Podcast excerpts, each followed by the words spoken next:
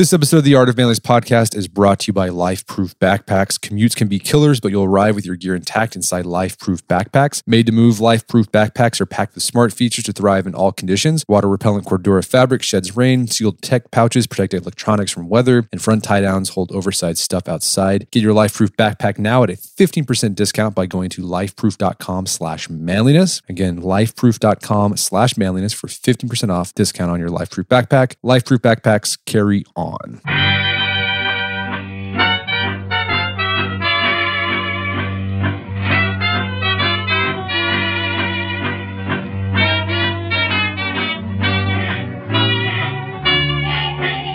Brett McKay here, and welcome to another edition of the Art of Manliness podcast. Now, when you think of the Apollo program, the first thing that probably comes to mind is Apollo 11 and Neil Armstrong and Buzz Aldrin stepping foot on the moon. But even Armstrong didn't think his moon landing was the most important or even daring of all the Apollo missions. For Armstrong, Apollo 8 best fits that description. But if you're like most people, you probably know very little about Apollo 8, let alone the names of the three astronauts who flew on that mission. But after today's episode, that's definitely going to change. In fact, you'll likely never forget their stories. My guest on the show today is Robert Kurson, who's out with a new book called Rocket Men, The Daring Odyssey of Apollo 8 and the Astronauts Who Made Man's First Journey to the Moon. We begin our conversation discussing the state of America's space program before John F. Kennedy made his famous moonshot speech in 1961 and why the Soviets kept beating America in the space race. We then discuss the audacious and near impossible plan made in just a few hours in August 1968 to put men into orbit around the moon by Christmas of that year. Robert then tells about the lives of the three men who would be the first human to leave Earth's orbit and the first over at the moon and why they were the perfect astronauts for this mission. We also discussed the role the wives of these astronauts played and why, out of all the married astronauts who took part in the Apollo program, the astronauts of Apollo 8 were the only ones that never divorced. We ended our conversation discussing the climactic speech the astronauts made on Christmas Eve from the moon and the life lessons Robert learned from writing about and talking with the men of Apollo 8. This is an inspiring and truly poignant episode. After it's over, check out the show notes at aom.is slash rocketmen. Robert joins me now via clearcast.io.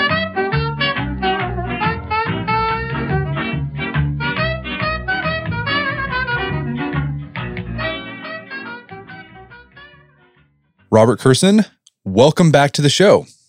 I am so honored to be back. Thank you so much for having me. So we had you on the show a couple years ago talk about your book Pirate Hunters, which is if you haven't if, if you have, folks haven't listened to that podcast, listen to it and then go buy the book. The book's fantastic. You got a new book out. Instead of the the seas of the earth, it's about the seas of outer space. It's called Rocket Men: The Daring Odyssey of Apollo 8 and the Astronauts Who Made Man's First Journey to the Moon just like Pirate Hunters, this book it read like a movie. Like I, I, I was imagining a movie, like Apollo 13, as I was reading this. It was so good.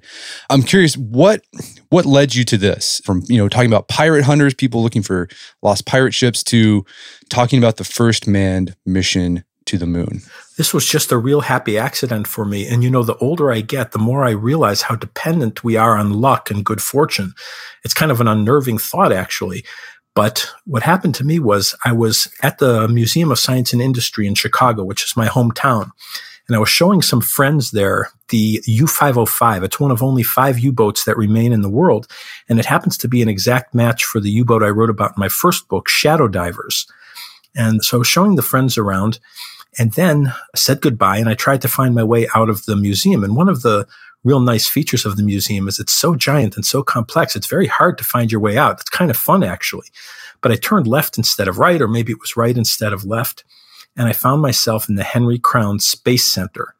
And there in the middle of the Space Center was uh, a spacecraft that looked at once to have come from the past and the future. It was scarred from its journey wherever it had gone, but I had no idea what it was. So I went up and I read the placard and it said, this is the command module of Apollo 8, which was man's first journey to the moon.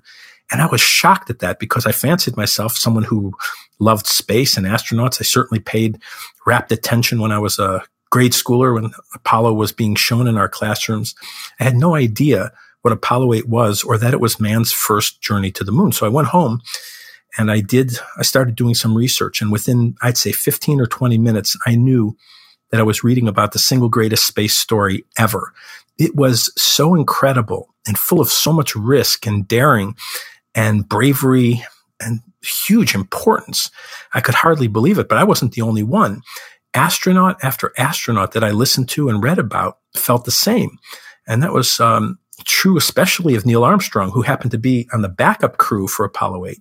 But when Neil Armstrong spoke about Apollo 8, he did it with a reverence in his voice that he didn't even seem to use for his own Apollo 11 mission. Everything about Apollo 8, he said, was for the first time. He said by the time we went on Apollo 11, much of what we needed to do had been proven doable. But when Apollo 8 went, nobody knew that any of it could be done. And one after another of the NASA uh, Apollo astronauts and the NASA managers and legends spoke about Apollo 8 that same way in a different way they spoke, it seemed to me at least, about anything else. And when I started to read more and more about what was required and the daring that was required and why they did it and how they did it, I thought this is not just, in my mind, the, the single greatest space story of all time. It's one of the great stories in the history of human exploration. No, I completely agree. I was the same way. I knew about Apollo 11, I knew about Apollo 13 thanks to Tom Hanks. Knew nothing about Apollo 8. And then after I read the story, I was like, this is the most amazing story that more people need to know about. So, for people to understand why this was such a big deal, let's get some background. Uh, what was the state of the US space program before Apollo 8? And I guess before Kennedy came in and gave his moonshot speech? Well, the space race that we talk about, which is this existential battle between the United States and the Soviet Union for control of outer space. And there were huge military implications in it, as well as implications about which countries' science and technology was better. In fact, which countries' politics and way of life was better. It was very much focused on the space race. That began in about 1957 when the Soviet Union launched Sputnik, the world's first artificial satellite into orbit. And for a couple days, it seemed a miracle. People in the United States loved it that there was this artificial satellite. You could actually listen to it on shortwave radio. And if you had good binoculars or even good eyes, you could see it in the sky and they could tell you exactly what it, where it would have been. But after a couple days, it sunk in to the American people and the American politicians just how dangerous this was. If the Soviet Union could put an artificial satellite wherever it wanted around the earth, they could also drop bombs or even put soldiers in space from wherever they wanted. And that really began the space race. And for several years, the Soviets seemed way ahead of us, which was almost unbelievable. They could hardly build a good car at the time. They'd suffered devastating losses in World War II. And yet here they were ahead of us in the most complicated and important technology in the world. And they just seemed to keep beating us and beating us. They got the first man into, not just into space, but into orbit. The first dog, uh, the first woman into space. It was just one victory after another for the Soviets. And by 1961, President Kennedy realized that America needed to do something not just great, but nearly impossible to overtake the Soviets. But we were so far behind at the time, he needed to do something that was far enough out in the future that it was possible that we might catch up to them. And the idea became, and he made this announcement in 1961, that by the end of the decade, the United States would land a man on the moon and bring him home safely. And the announcement stunned Congress. I mean, you could hear it if you if you listen to a broadcast or watch it on YouTube. There's like silence when he says it. It's so outrageous and so impossible. People couldn't believe what they were hearing. But that was true also of the NASA managers. When I spoke to them and they told me about hearing it, they said, "What's he talking about? We have no idea how to do that." Nonetheless, the president made that promise in 1961 with the idea that we needed to do something so spectacular and so almost impossible that it would overtake the Soviet Union and prove to the world not just that we could control space, which was essential in the modern age of nuclear weapons and everything, but that our system of government and of life was superior to theirs. So that's really when it started. And we really were way behind at that point why, why were we way behind? Because I mean, as you said, like the, the Soviet Union could barely put together a good car. Like we developed the, the nuclear bomb first, nuclear technology. What were the Russians do or the Soviet Union? What were they doing that we weren't doing? Well, I think they were not as certain as we were that they were going to be ahead. So they were working very, very furiously, but they were also taking huge risks. And that's something I don't think we understood quite at the time. Even though they kept doing these space spectaculars and doing these uh, one first after another after another in space, they also were taking the kinds of risks that the United States was not willing to take. We didn't know that at the time, so it seemed baffling why they should be so far ahead. And they also had brilliant scientists, rocket scientists, and other experts who were giving everything they could and they devoted a huge amount of their uh, budget to the space program because they viewed it, as we did, as an existential proposition that the country that could control space ultimately could control the military and possibly the world. So it was very important to them, and they were willing to risk whatever it took to, to get them there. Okay, so Kennedy makes the moonshot speech. What had what did NASA have to do to make that happen? I mean, they couldn't just immediately go put someone on the moon. They had to do this in stages so they can learn things. So what was their first goal as part of the Apollo program? Well, they first had to figure out how to get to the moon, you know, trajectory calculations. They had to build software and, and computers to do it. I mean, we could go on for hours and hours about the technical requirements. The most interesting thing to me, though, when I asked those questions of people at NASA was their answer that we really didn't know how to do much of any of this. We had eight and a half years and we had to really go figure it out. And at that time, it looked like the Soviets were way ahead of us in the idea of getting a man on the moon. And that was really the end goal of the space race. It was really kind of believed on both sides that the country that could land a man on the moon first and bring him back safely really had just about won the space race. So all kinds of things had to happen. And when I asked the, the some of these legends at NASA, what did you need to do first? They just laughed and they said, we need to do everything. so, I mean, at this point, before the moonshot speed, the Gemini program had been in. This is like men orbiting the, the Earth, right? That had already happened? Well, no, uh, Mercury was first. Uh, Gemini is where we really started to catch up to the Soviets. We were behind for years, but Gemini, which is really the the program we're going to learn how to do a lot of the things that need to be done on lunar flights. That's when that's perfected. And that's when the, the tides really start to turn in the Americans' battle against the Soviets in space. What year was this about? Well, you're looking at we're, when we're talking about Apollo 8, we're talking about 1968. So up to about 1967, late 1966, that's when Gemini is is going, and that's when we overtake the Soviets, and it looks pretty good for us at that point. All right, so let's talk about Apollo 1, which was the first mission, part of the Apollo program. What was its mission? And then what happened to that that flight? Right. So the Apollo program itself is the program that's going to land deliver men to the moon, land them on the moon, and bring them back. So Apollo 1 is scheduled to be the first manned flight of the Apollo program. And it's supposed to be a low Earth orbital test of the command and service modules. To land a man on the moon, you need three modules. You need the command module, which is where the astronauts exist and live and operate. The service module, which is where the home to all the technology and electronics or much of it. And then uh, you have a lunar module, which is for the landing part. Apollo 1 is supposed to go without the lunar module and supposed to just test out the command and service modules in a low Earth orbit. And that's planned for January or uh, early, or maybe it's planned for February of 1967. But in January, late January of 1967, they're doing a test just a test. They're not going to launch the launch pad. And there's a disaster. There's a fire in the cockpit in the command module.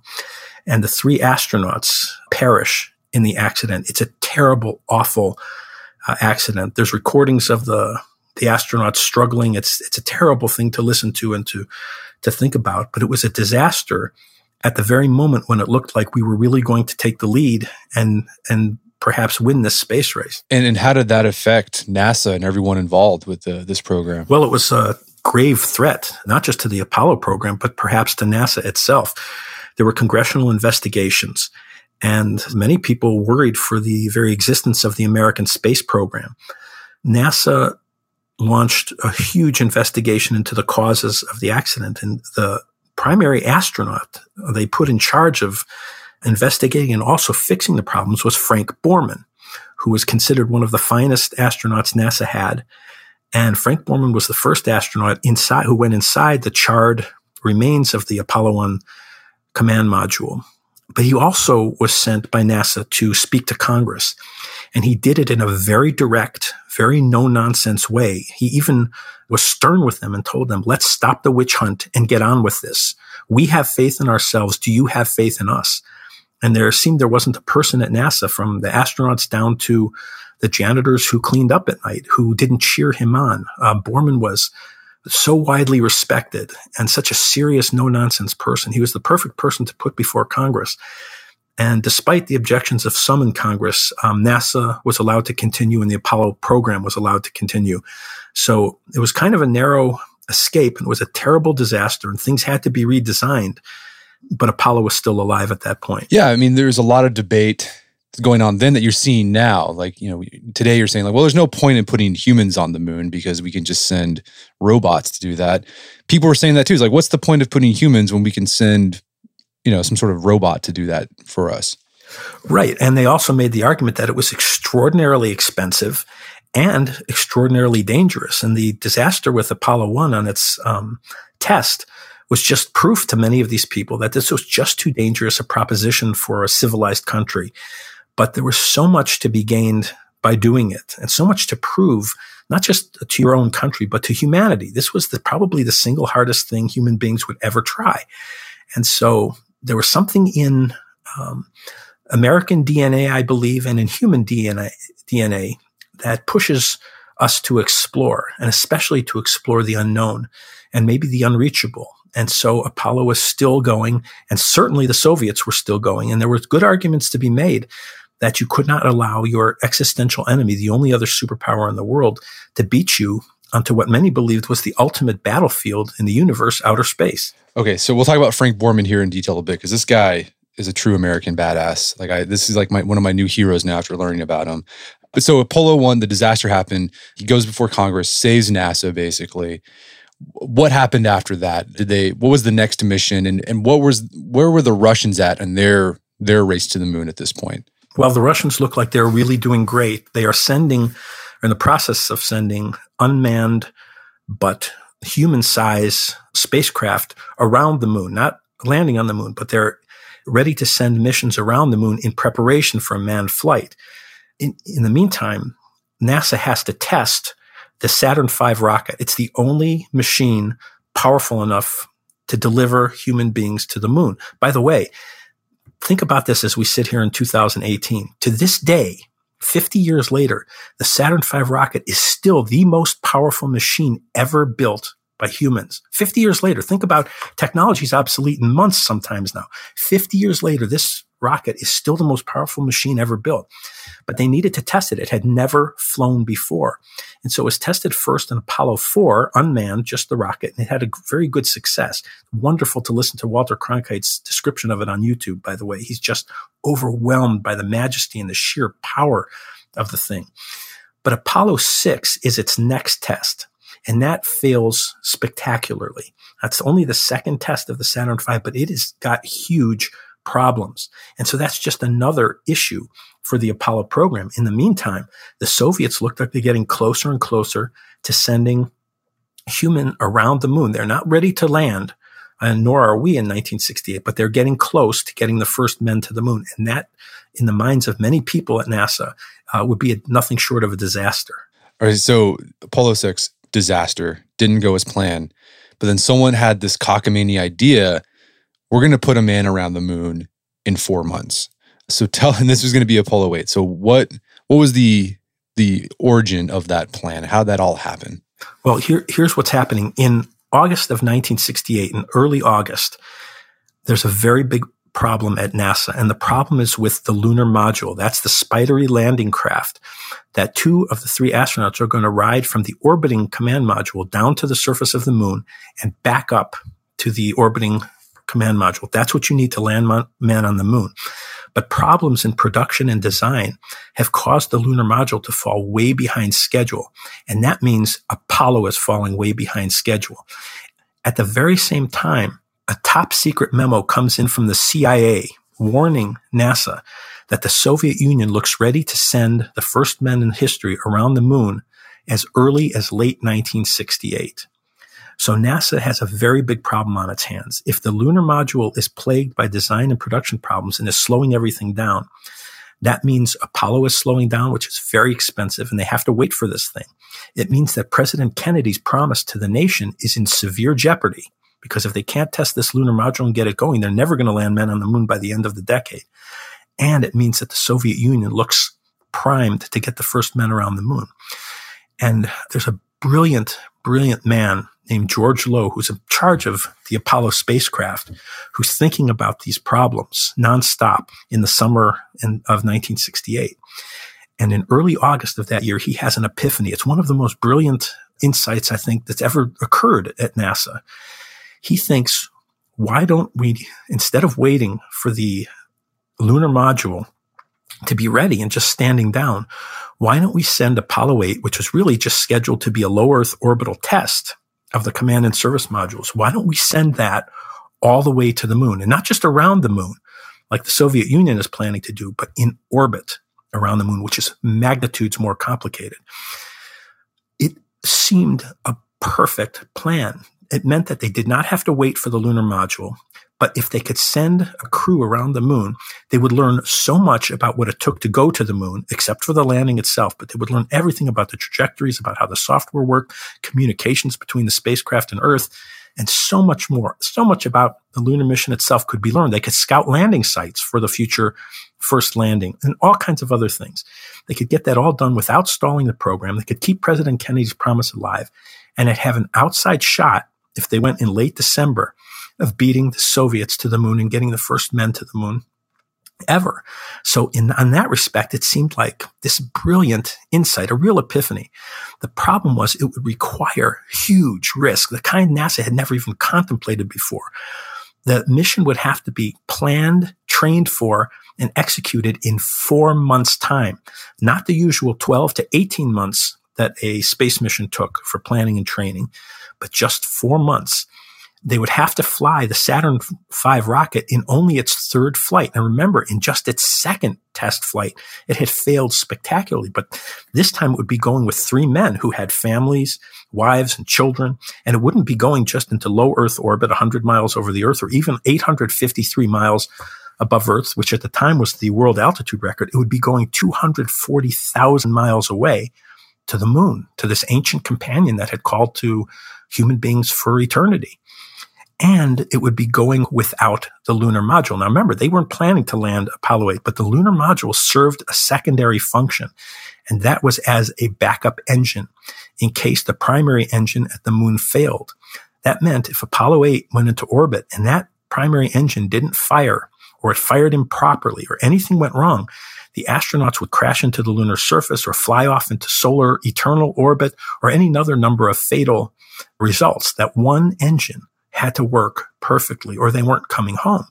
And then there were all kinds of other risks in the idea that we weren't ready to do it yet. NASA had to build software very quickly. They had to calculate the trajectories. Everything had to be rushed and compressed into this very tiny time frame.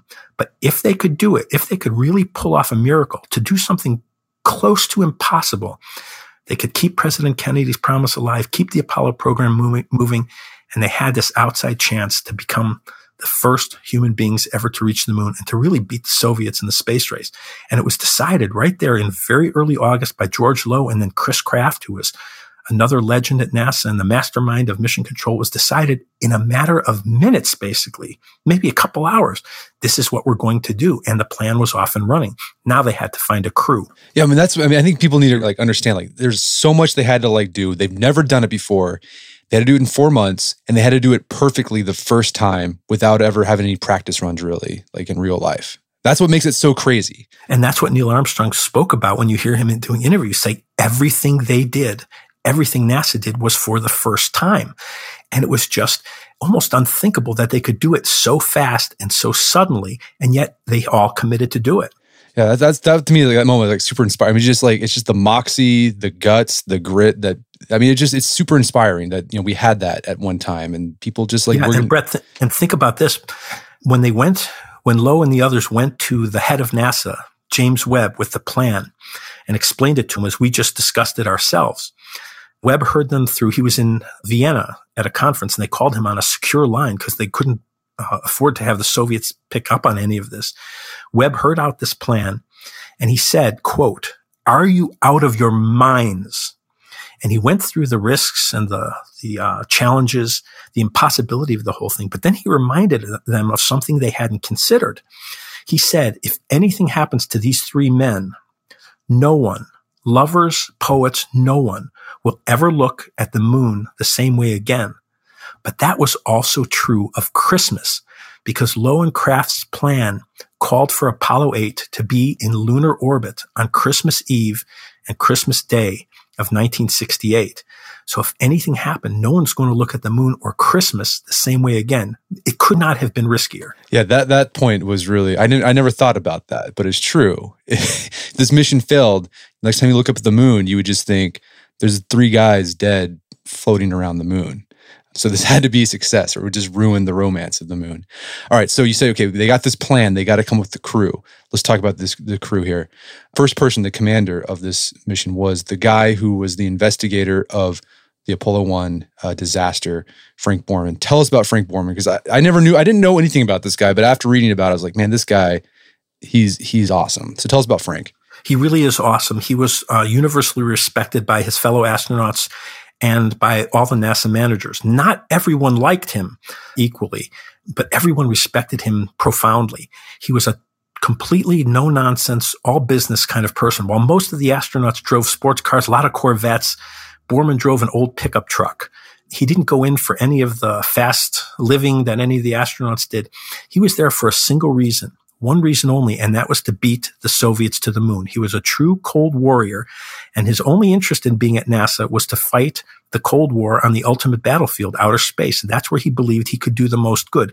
He had very little interest in exploration or the romance of the moon. He was there to protect America, which he believed was the greatest country in the world, loved America, and to defeat the Soviet Union, America's greatest threat. And so that's why he was an astronaut. He uh, com- as I said, commanded the respect of everybody. And he was training to be the commander of Apollo 9. But when it came time to change Apollo 8's mission, they called Frank Borman in from California, where he was working to improve the command module and laid it out for him very clearly. They said, Frank, uh, we have a top secret memo from the CIA warning that the Soviet Union can make it to the moon with men before the end of the year. Do you want to go to the moon? And without consulting his wife or his family or even his two crewmates, Borman said, We'll go. And that's how it started. That's how it started. I, I, love that. So the next guy was Jim Lovell. And if people have seen Apollo 13, they know about this guy. But why was Jim picked to be a part of this, this mission? Well, Lovell was part of the Borman's crew. He had replaced Mike Collins, who would ultimately end up on Apollo 11 when Mike Collins had a medical problem. So Lovell had been working with Borman's crew and he was kind of the polar opposite of Borman. He was as nice and warm and friendly a guy as you could ever meet. By the way, Borman is as nice and friendly and warm a guy as you could ever meet. You just got to get to know him. But on the outside, Lovell was very warm and approachable and universally really loved by his fellow astronauts and the people at NASA. He had grown up very poor kid in Milwaukee. He had lost his dad in a car accident very early on, grew up really poor in Milwaukee. But he, unlike Borman, always had dreamed of space, at least since he was in high school, I should say.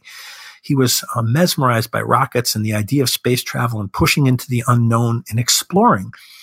And he had even built and launched a rocket in high school. He had wrote his um, thesis at the Naval Academy, not on ancient battle tactics or dry subjects like that, but about the possibilities of rocket travel in space. And so you would have thought that Borman and Lovell maybe could not have been more opposite. And yet they had been paired together on Gemini 7, which was a two week, believe it or not, 14 day mission in a capsule no larger than the front half of a Volkswagen Beetle. They spent 14 days together. And even though they seemed different from each other, they could not have meshed better. They got along beautifully. They sang together. They really liked each other. I'd go so far as to say they loved each other. And when they splashed down and finally came out after this 14 days on the recovery ship, Lovell said, I'd like to announce our engagement. So, and no one laughed harder at that than Borman. So they had flown together in space before, longest space mission ever, manned space mission. And so they were naturals together. And then they had a third crew member who seemed to be this uncanny combination of the both of them. He was, name was Bill Anders. He was younger than Lovell and Borman by five years and had never made a space flight before. But he loved the science of it. He loved the idea of exploration, but he was also a true believer in the Cold War and the importance of America's mission in beating the Soviets and understood that to be the true purpose of, of this push to the moon. And so this crew really had meshed so beautifully. And when Borman was called in that day, he knew that his crew would be ready to go. And so uh, he answered for them, and, and indeed they were ready. We're going to take a quick break for words from our sponsors. Jeremy here, producer for the AOM podcast. Support for today's show comes from Starbucks Double Shot.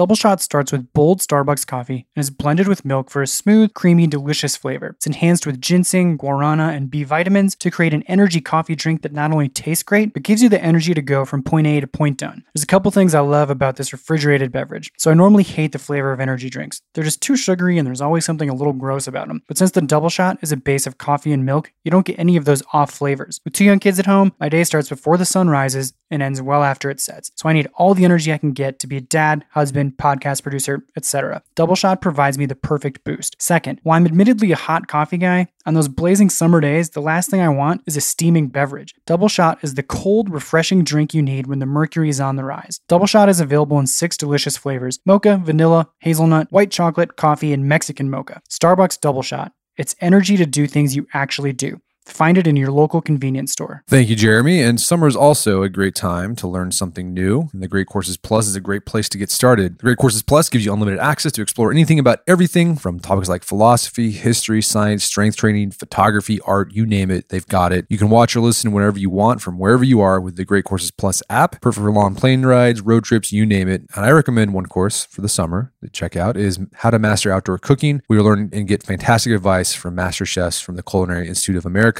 They've got courses courses or sections on just basic grilling, grilling, but not only you know grilling beef, but chicken, vegetable, etc. They got sections on Asian style grilling and Latin American style grilling. They even have some sections on smoking or barbecuing. A lot of great stuff there, a lot of great tips. If you liked our barbecue or grilling content, you're going to love this nice addition. No, you're going to love the Great Courses Plus as much as I do, so I've arranged a special limited time offer for my listeners. Sign up at thegreatcoursesplus.com slash manliness, and you're going to get a full month of unlimited access to all their video lectures for free. Full month of unlimited access for free at thegreatcoursesplus.com slash manliness. Again, it's thegreatcoursesplus.com slash manliness. Go check it out today to start your free month trial. And now back to the show. The other thing I think we need to point out is oftentimes when we think about these astronauts, think of like sort of like these risk taking guys, you know, riding, driving Corvettes, fighter pilots. A lot of them were fighter pilots or test pilots. But the other thing you forget, like these guys were incredibly, incredibly smart. I mean, they had advanced degrees, uh, rocketry, nuclear physics, etc. I mean, they were like the whole complete package. They were. They're almost uh, impossible to believe how well rounded they were. Anders was a nuclear engineer. Borman held his own against the top science students in the world when he was getting his master's, and same for Lovell. So these guys were as smart as they were brilliant pilots. They really were the best of the best. There is no other way to say it than to say they had the right stuff. They really did. But the thing that impressed me most, and you know, I worked with all three of these guys in person for countless hours writing the book and got to really know them really well and their families. The thing that struck me most was just what regular guys they were because when you read about them and how accomplished they were academically and in airplanes and in spacecraft, they seem almost of a different species. But at least for these three guys, Borman, Lovell, and Anders, I don't know that I've met three nicer, more regular guys. I think NASA just really, really knew what it was doing when they picked these early astronauts. So, not only you talk about what's going on with these men, we'll talk about their mission here in a bit, but their wives, each of all of them were married. None of them were bachelors. They all had families, but their wives played a big role in this story as well. So, I mean, tell us about these women. You know, there's always that phrase, you know, behind every strong man or important man, there's a strong woman. So, I mean, in this case, it really was true with these three guys. It was so true. And something that I'm a little ashamed to say I didn't really expect going in. I was so focused on the flight itself and the astronauts themselves that it didn't occur to me how important these women were. But it took me all of a few minutes uh, in the presence of each of these men to realize that their wives were every bit as important to the flight of Apollo 8, every bit as courageous and every bit as heroic. Without them, I don't think this would have happened. These women endured incredible stress. They knew that on any given moment, and they knew this back into the, into the test pilot and fighter pilot days, that a black car could pull up to their driveway and give them some terrible news. It happened to their friends all the time. But the idea that the, these three would be the first ever to go to the moon was extremely stressful, especially on Susan Borman. Susan Borman had been very close friends with Pat White, who was the wife of Ed White, one of the three astronauts who perished aboard the Apollo 1 test. And Susan saw what the uh, tragedy had done to her friend Pat White, who had started to drink and whose life began to fall apart. And when Susan saw that and had endured already so much stress from watching Frank in a very high stress and high risk occupation. She started to drink a bit herself and then a bit more and even more. When Frank came home that day and told her about the change in mission and that he would be commanding the first manned flight ever to the moon, she smiled and hugged him and told him how proud she was, how much she loved him. And then she went into another room. And when Frank was out of earshot, she kicked the door over and over and was uh, dying inside. She felt certain from that moment forward. And I mean certain, not probably, not more likely than that, but certain that Frank was going to die aboard the mission. But Susan, like many of the other astronaut wives, considered it her duty, not just to her husband, but to her country, never to betray the stress she was under, never to show her husband a moment's doubt about the security of his home. His job was to pay attention to flying the spacecraft, and her job was to make his home as stress free as possible. So Frank had no idea of the suffering Susan was enduring and really started to endure when this mission became a lunar one. Yeah, I mean, that was the, the big point that hit home to me that you did a good job is all three women, it wasn't just about, oh, this is so great, my husband's doing this, or like it's, uh, or I'm f- afraid for my husband. They, they all three of them, like these three guys, they had a, it was very mission oriented. It was something bigger than themselves, and that they were behind it one percent because it was it was a way we could defeat that existential threat of the Soviets.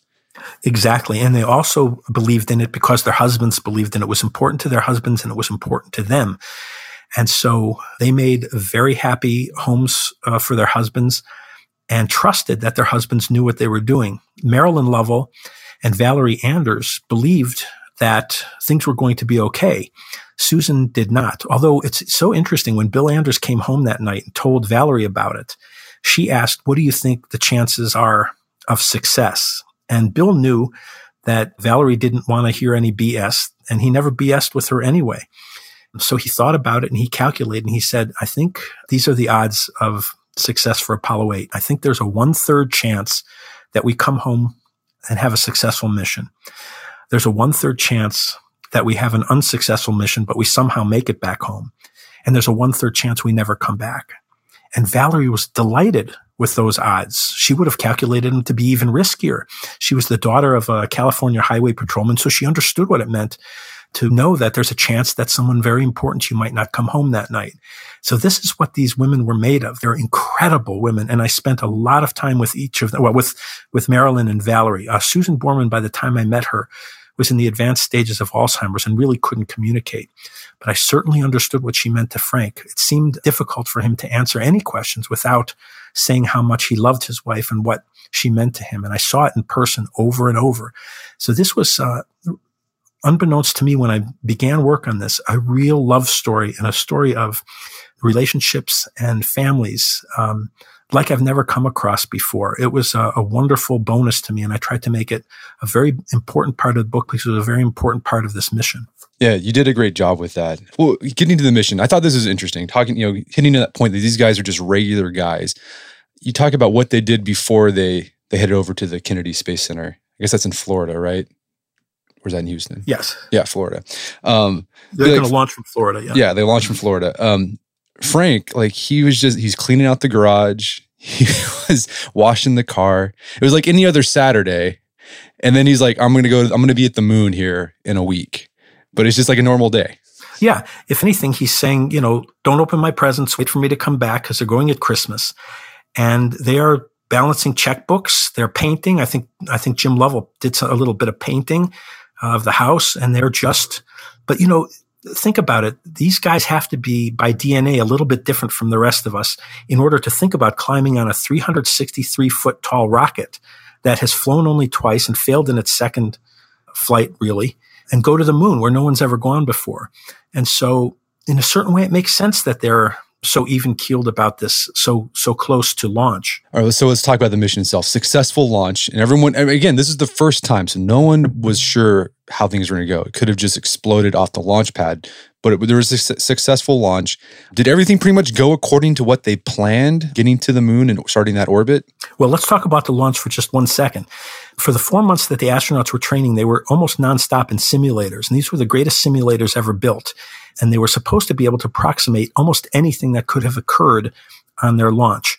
Within a second or two of the launch, Bill Anders believed that the rocket's fins were being shorn off by the launch tower. It was so much more violent and so much more crazy and terribly uh, sh- shaking than anything the simulator could ever reproduce that he believed something was going wrong. It was so violent the astronauts could not see their um, instruments. They could not communicate with mission control. Only thing they couldn't control their limbs. The only thing Anders really could see was Borman take his hand off the abort handle. Borman told me he would rather have died than abort by mistake. And he means that literally. And so for about eight or 10 seconds, Anders thinks this is so much more terrible and violent than anything we experienced in simulation. Something has to be going wrong. But 10 or 12 seconds after launch, that Saturn V has cleared the launch tower and they all realize we are actually on our way. And indeed they were. And the Saturn V delivers them first into Earth orbit and it does it perfectly. They're in Earth orbit for about, I don't know, 90 minutes or two hours to make sure everything's okay and checking out. And then it comes time to do a maneuver called translunar injection, TLI. And this is something that's never been done in the history of the world. This is when they have to relight the third stage engine and set course for the moon. And as the countdown happens to that, Chris Kraft, the, who's in charge of mission control, is watching this and he sees the engine light and he sees the green blip on the screen in mission control go from a orbit around Earth outbound now. And this is the first time human beings have ever left home and ever set out in search of another world. And Kraft, who's made the rules for mission control, is overwhelmed, as are so many others in mission control. There are tears. And Kraft, one of Kraft's rules is nobody talks to the astronauts but another astronaut who's called a Capcom. But Kraft is so overwhelmed by the moment, he has to say something. He knows he can't get on the radio to the astronauts. He made that rule. So he says out loud into mission control to everyone and to no one all at once. He says, you're on your way. You're really on your way now. And in fact, that was true. For the first time in our existence, mankind had left home and set course for another world. Well, I think it's point, important to point out too. At this point, the Russians hadn't sent that mission. They had a chance, like early December, to do it, but nothing happened. And that that's when they realized the Americans realized we we can be the we're going to be the first ones there if this goes according to plan. I'm so glad you reminded me of it. The, the Soviet launch window was December 6th, 15 days before the launch of Apollo 8. And people in mission control were watching by the minute to see what was going to happen. They were certain it was going to happen because the Soviets had what at least appeared to be two perfectly successful launches unmanned around the moon before that. But nothing happened on December 6th or December 7th. And pretty soon it became clear to the Americans that they had the chance with Apollo 8 to send the first human beings to the moon. It turns out the Soviets likely had a crew at the launch pad in Kazakhstan and a fueled rocket there. But because there were problems on their two previous launches that they never let the world know about, it was the decision was made not to send them. It was viewed as too risky, but they didn't worry too much about it because even in December, just a couple weeks before Apollo 8 was scheduled to launch, many people in the Soviet space program did not believe the Americans, no matter what they were saying about Apollo 8, would be crazy enough to actually do it. That was so dangerous and so risky to send people with four months of training so suddenly. Many of the Soviets didn't believe Apollo 8 could possibly happen. And even when it was in flight, in its first hour, some people in the Soviet Union still didn't believe it. That's how crazy they viewed it. Right, so they they passed that point where the Earth's gravity no longer has an effect on the the module and the moon's gravity. And that was a big deal. What happens as they get closer and closer to the moon? Any other problems, or are things just going according to plan? All the calculations they put in the software just working great. Everything's working great. Frank Borman, however, gets very sick on the way to the moon. And it's, and it's a, a, total mystery. He thinks it's because he took a sleeping pill. Uh, he'd never taken any kind of medications before. But for whatever reason, he's very sick and there's vomit and there's diarrhea in the cabin. Bill Anders described it. I know this sounds crazy, but he described it with such poetry and, and beauty to me about how things looked and that even though it was terrible to see these things floating in the cabin, they were wondrous examples of Newton's laws of physics, and but it was a very big problem. I, we probably don't have time to go into it, but it very nearly turned this flight around. No one understood why Borman was sick, and he'd never, since he started taking flight lessons when he was 15 years old, had ever been sick in an airplane or a fighter jet or a test aircraft or even a spacecraft. And here he was deathly sick. And NASA had to figure out what to do because if he had something contagious, I mean, 30,000 people would, were going to die that year from the Hong Kong flu. If he had the Hong Kong flu or any other contagious disease, or sickness, his crewmates were going to get it soon enough. And it would be hard enough with one sick person, but three, they came very close to turning this around, but finally decided to let it continue. Other than that, the flight is going beautifully, except that even as the flight approaches the moon, Lovell makes a very strange broadcast to mission control. He says, you know, as a matter of interest, we have yet to see the moon. The way they're positioned in the aircraft, they're looking back at Earth. And by the way, of the many, many firsts that occur on Apollo 8, here's another one. These are the first three human beings ever to see the Earth as a complete sphere. And by the time they're closing in on the moon, the entire Earth fits behind Lovell's thumbnail, but they still haven't seen the moon. But that's what's changed very soon. And that's when they got into orbit. That's when they went behind the moon. They were the first humans to go behind the moon and see what we call the dark side of the moon. Right. Remember that we always see the same side of the moon uh, from Earth. No humans had ever seen the far side of the moon before Apollo 8 approached. And Bill Anders is looking out the window and he sees millions of stars. It seems like millions of them. And he's, but he's not seen the moon yet. Uh, and all of a sudden, out his small window, it goes black. And he thinks, oh, right when we're getting close, there's an oil spill or oil drippage across my window and I can't see. And then he told me that's when the hairs on the back of his neck stood up because he realized that was not oil. Those were the mountains on the far side of the moon. These three men had now become the first human beings ever to arrive at the moon and the first human eyes ever to see the far side of the moon. They had arrived. I mean, well, I mean, you know, Lovell was you know, romantic. Was Borman? Did he? Did did that experience like elicit any type of you know emotional response in him, or was he still kind of all business? Like, all right, we got to get back to checking calculations. No, he was he was every bit as human as the others because he had told them in their training and their flight planning when we get there, I don't want anybody looking out the window. We have to stick straight to the flight plan. We have to do everything by the book. But Lovell told me when they got there, the three of them had their faces pressed up against the window like three kids looking into a candy store. They were overwhelmed. It was beyond anything they could have imagined. Here they were at the moon and they had made it. So not only were they just going to go behind the moon, they were going to actually get in orbit. So they were going around the moon. How many times did they go around orbit the moon? On that mission? The flight plan calls for 10 orbits over 20 hours, so about two hours each orbit. Okay. And on, I guess on one of their final orbits, it's on Christmas Eve, and there was going to be a special broadcast to the entire world. And this is something people don't realize that NASA just said, you guys can say whatever you want. and I can imagine the pressure of you have this televised audience, the whole world is watching, you're up in the moon, there's this momentous occasion, humans have reached the moon. What do you say? What did these guys end up saying at this this special? I mean, it was Christmas Eve, correct? Am I getting that right? It's Christmas Eve. They're on their ninth revolution of 10. And all they'd been told by NASA was say something appropriate. There will be more people listening to you than have ever listened to a single voice ever. Nearly a third of the world's population, it was estimated, would be tuned in. And all the direction they were given is say something appropriate. And now Borman, who has the greatest laugh you've ever heard, he's such a wonderful laugh. He laughs every time he tells me the story. He says, can you imagine today leaving that kind of thing up to three astronauts? Now there would be 14 committees and 16 focus groups and ad agencies, but they did leave it to the astronauts. The astronauts couldn't figure out something appropriate for the moment. But so Borman turned it over to a literary and sensitive friend he had and asked for advice as the flight was closing in. That friend couldn't help. So he gave it to another friend and that friend was stymied. But at 2.30 in the morning in that second friend's bedroom, that man's wife walked in and saw all kinds of crumpled up paper on the ground and said, what's going on here? And the guy confided in her, this is what the astronauts need. It was top secret. She said, Oh, I know exactly what they should say. She told her husband he thought that was perfect. He reported it to Borman, who thought it was perfect. They wrote it down, the astronauts wrote it down on a fireproof paper, put it in their flight plan, never told anyone, didn't tell their wives, didn't tell NASA, didn't tell George Low or Chris Kraft. They just went. So here they are on Christmas Eve on the ninth orbit. Now they've already done something amazing. They've taken a picture on their fourth orbit of the Earth rising over the lunar horizon. This is a photograph called Earthrise, which I argue is the maybe the single most powerful and important photograph ever taken. We're looking back on ourselves. So they've done something incredible. But here, the whole world is tuning in. It's not just the three of them.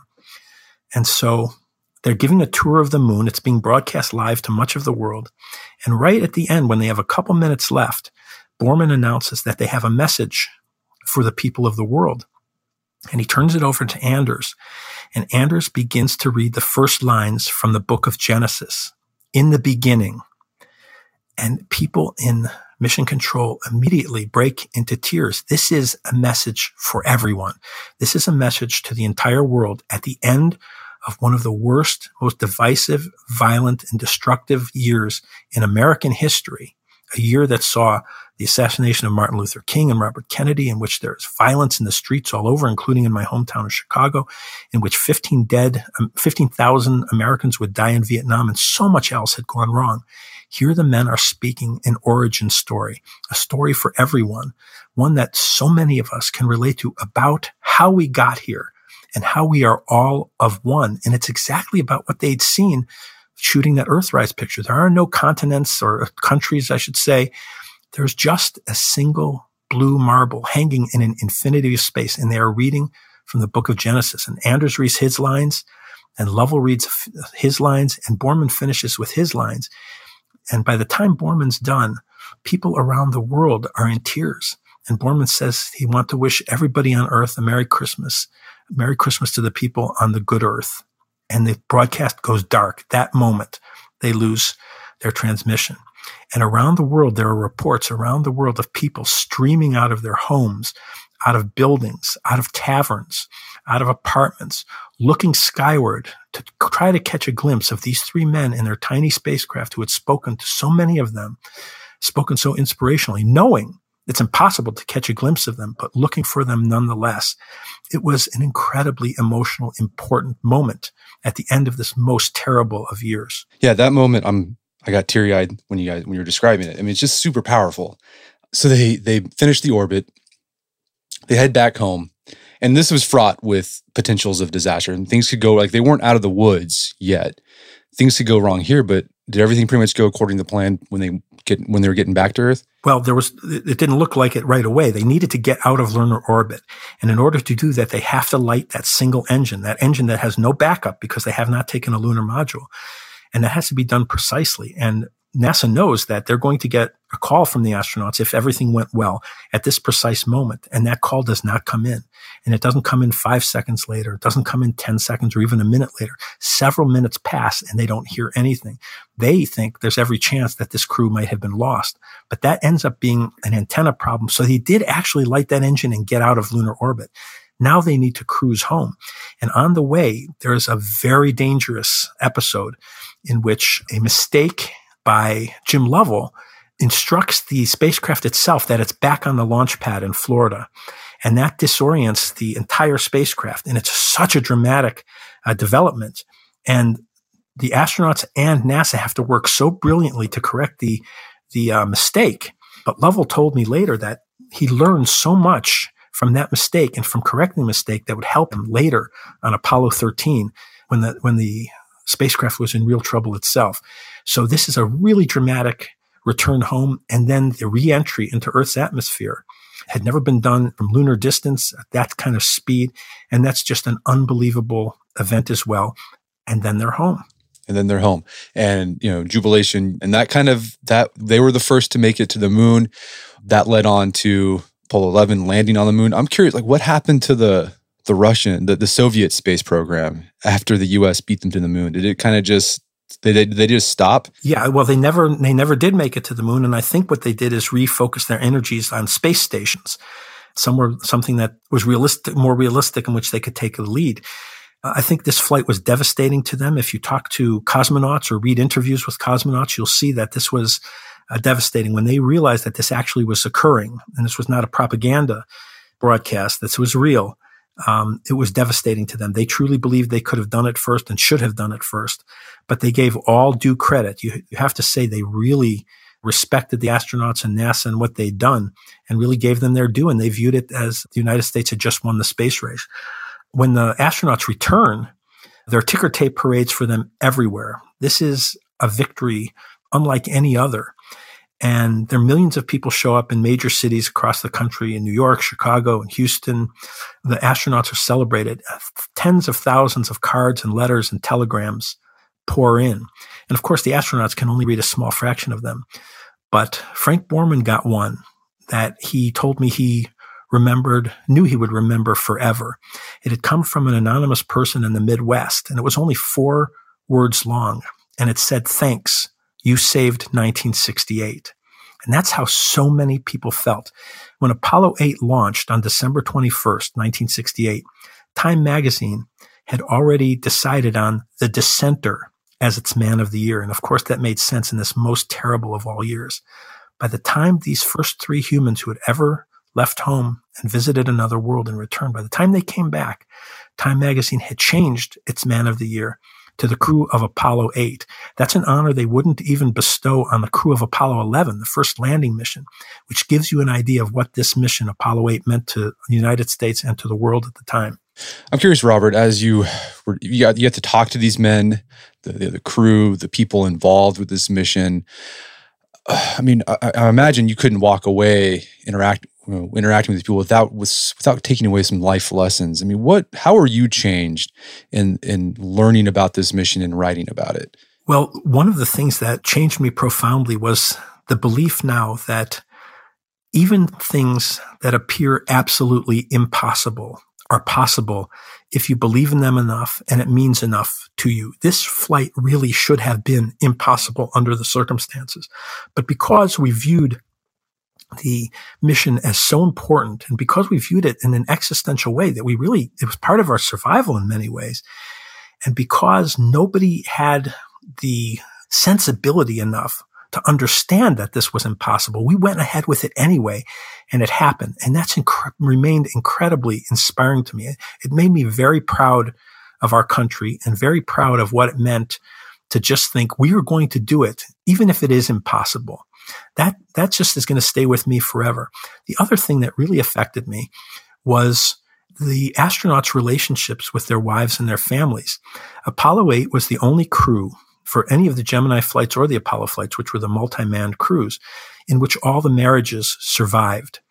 And marriage was a very difficult thing for astronauts. They were away from home all the time. Bill Anders told me once he'd calculated around the time of Apollo 8 that he was able to spend an average of 11 minutes each with each of his five kids each week. That's all he could. And the astronauts are away from home. They're, they're uh, magnitudes more celebrated than rock stars even. They are beyond rock stars. They're wanted by everybody. There's a lot of temptations. They're on the road all the time. But these three men married childhood sweethearts. And these women were incredibly important to them. And that was really inspiring to me as well. And the other thing is, as I mentioned before, just how regular, nice guys these were. Uh, you'd figure guys who were so brilliant academically and such accomplished fighter pilots and test pilots and devoted their lives to the military were somehow a different species. But in fact, they were so much like ordinary nice guys, regular guys, that that seems to have stayed with me all this time as well. Well, Robert, this has been a great conversation, and, and I encourage everyone who's listening go get the book because it's a fantastic read. Even though you know how the story ends, you're gonna like you're not gonna want to put this down. Where can people go to learn more about the book? Oh, you can go to my website. It's just my name, Robert Kurson, K U R S O N, robertkurson.com. Robert Kurson, thank you so much for your time. It's been an absolute pleasure. A total pleasure for me, Brett. Thank you so much for having me. My guest today was Robert Kurson. He's the author of the book Rocketmen. It's available on Amazon.com and bookstores everywhere. You can find out more information about his work at robertkurson.com. That's K U R S O N. Also, check out our show notes at aom.is slash rocketmen, where you can find links to resources where you can delve deeper into this topic.